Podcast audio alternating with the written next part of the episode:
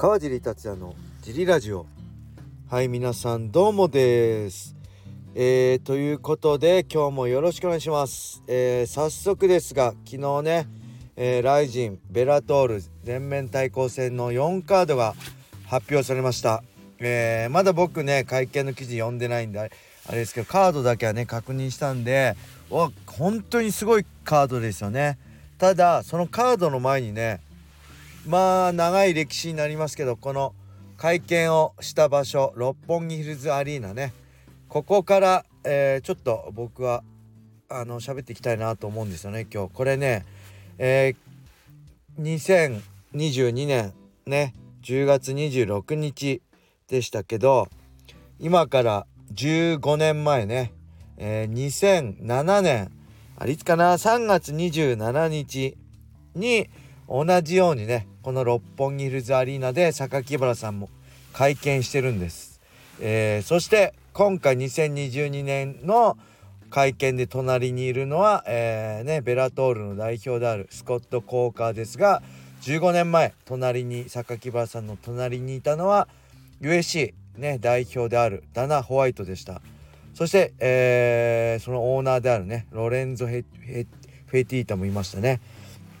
これね遡るとすごい長いんですけど、えー、まあプライドがねできたのが1997年ですよねプライドは USC は1993年にできてるんです。でこの時のね、えー、会社はねズッファじゃなかったんですよね。確かなんで SEG でしたっけかい、えー、がまず最初ね USC を作ってけどねやっぱり当時は暴力性もあってねなかなか認知されずに興行は苦戦しました、えー、いわゆる、えー、儲かってなかったんですね。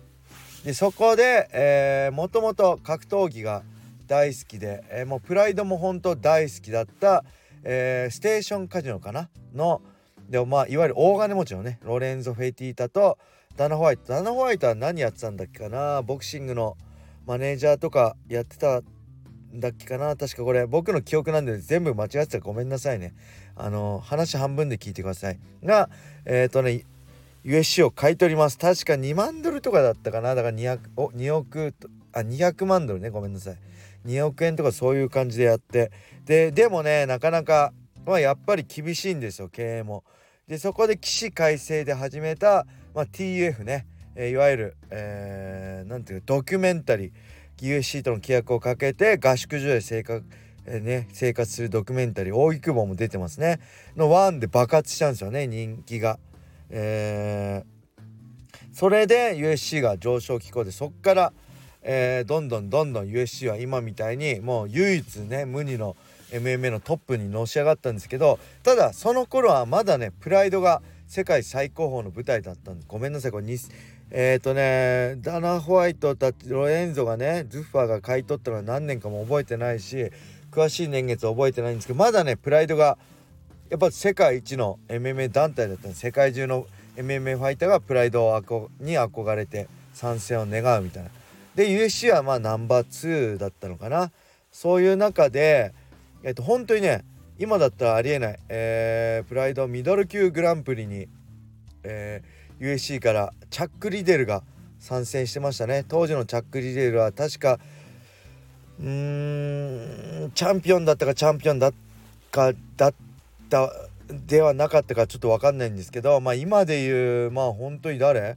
チャンピオンであればまあ一番ダナ・ホワイト UFC は信頼してたファイターなんで誰だろうね？本当にマクレガーとか、まあ、チャンピオンでなければ、えー、まあ、チマエフとかねそういうレベルを、えー、貸し出すようなもんですよね。あいたい、あのー、だからもうライバルってよりもすごいリスペクトしててもうプライド大好きでね。個人的に好きで、えファンとして見に来てたような感じだったんですよね。だけどその TF の爆発で、えー、立場が変わってえー、っとね2007年ですよ。忘れもしない。ね、えー、あその前2006年ね。US あプライドがフジテレビショック。フジテレビの地上放送がなくなります。はい。でその中で、えー、経営に困った、えー、榊原さんは、えー、売却しますね。売り売ろうとしていろんなとこ手挙げましたけど結局そのズッファ USC であるズッファに、うん、ロレンゾとダナ・ホワイトに USC を売却します。はい。それで2007年ね3月27日六本木ヒルズアリーナで会見をするんですよね。えー、っとその前にね僕ら選手も行きました、えー、でダナ・ホワイトの前でね、えー、ダナ・ホワイトがみんなの前で、えプライドは、え僕たちは勝ったけどね大丈夫だと。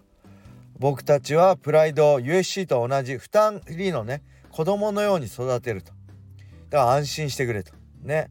えー、でまあこれ公式でも言ったのかな？会見でも。で、えー、プライドと USC ね対抗戦をやると。年に1年1回とかかな？スーパーブラウ的なね、えー、NFL フットボールね、えー、アメリカンフットボールの。よくわかんないですけど。でやってとりあえずねその第一弾としてプライド武士道ねライト級グランプリに USC ファイターがね参戦するって言ったんですよ。五味隆則、まあ、川尻達也青木真也の他に USC の当時ライト級のトップファイターえー、っとね誰がいたかな？マット・ヒューズとかもいたのかな？マット・ヒューズウェルター級77だったんですけどプライドは73キロだったんでそういうのもあったのかな。うん。では参戦すると。その会見にものすごい人数のプライド格闘技ファンが集まってねもう大盛り上がりだったんですよ。やったってね。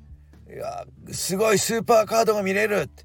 USC とねプライドのトップファイターがぶつかるすごいって盛り上がったんですけど結局その後ねえー、まあその後一回榊原さんの興行が確かプライド34かな。4月にこう、えー、開催されてその後まあ USC ねズッファが開催するプライドは結局開催されることなく、えー、解散事務所解散されて、えー、その後、えー、まあラレやれんのかね。12月31日やれんのかがやをやってそこでまあ榊原さんはまあその前からですけどプライド売ってからもう格闘技には携わられなくなったんですよね。契約上。でそこからドリームができてまあそこは榊原さん携わってないんですけど、えー、僕らがねあのー、青木とか僕がやってきたんです。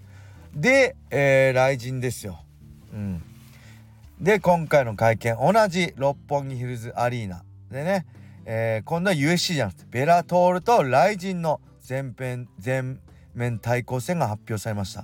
でこれ面白いことにね、まあ、スコット・コーカーもねまあベラベラトールね見てる人は結構感じること多いと思う。日本的なねカード組みません？いわゆるガチカードも組む組むしまあ飛び道具的なカードも組むしね。うん。なんでこれねスコット・コーカーもね日本でね格闘技を学んだんですよ。